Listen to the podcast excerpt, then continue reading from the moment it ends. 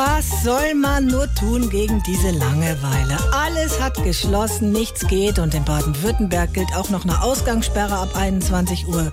Da wollen viele natürlich entfliehen, nur wohin? Zum Glück gibt's mehrere Angebote.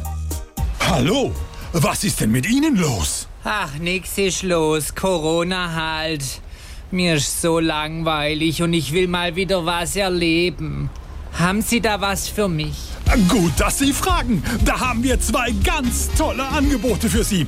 Nummer eins: eine Woche Mallorca, all inclusive, ein Hotel direkt am Strand, Sonne, leckeres Essen, Indoor- und Außenpoolanlage mit Saunalandschaft und Massagebereich. Ein Flughafen-Shuttle, ein Obstkorb und zwei Flaschen Wasser sind auch noch mit dabei. Und das alles für 290 Euro. Aha, okay. Aber da muss man fliegen, gell?